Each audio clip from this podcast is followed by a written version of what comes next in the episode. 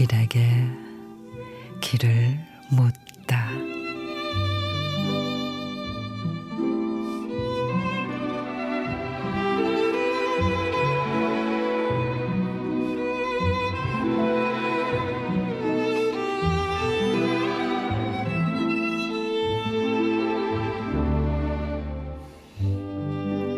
나는 텔레비전을 좋아하고 아버지는 담배 피우기를 좋아한다고.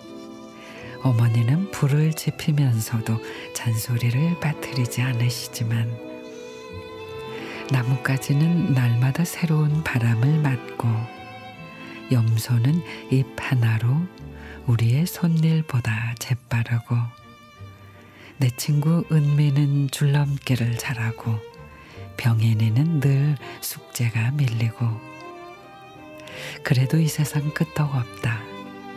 다 다른 마음으로 살아도 이 세상 끄떡 없다.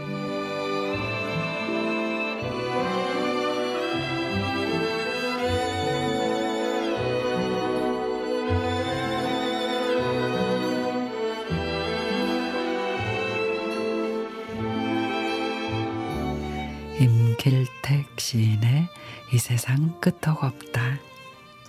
생긴 것도 기질도 제각각이니 모두 제 멋대로 마음 가는 대로지만 톱니바퀴 맞물리듯 아무 일 없이 세상이 척척 돌아가는 건 각자 할 일을 잘하고 있다는 거겠죠.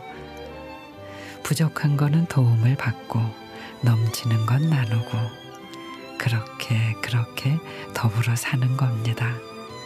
그러면 그 어떤 일에도 그래요 끄떡 없을 겁니다.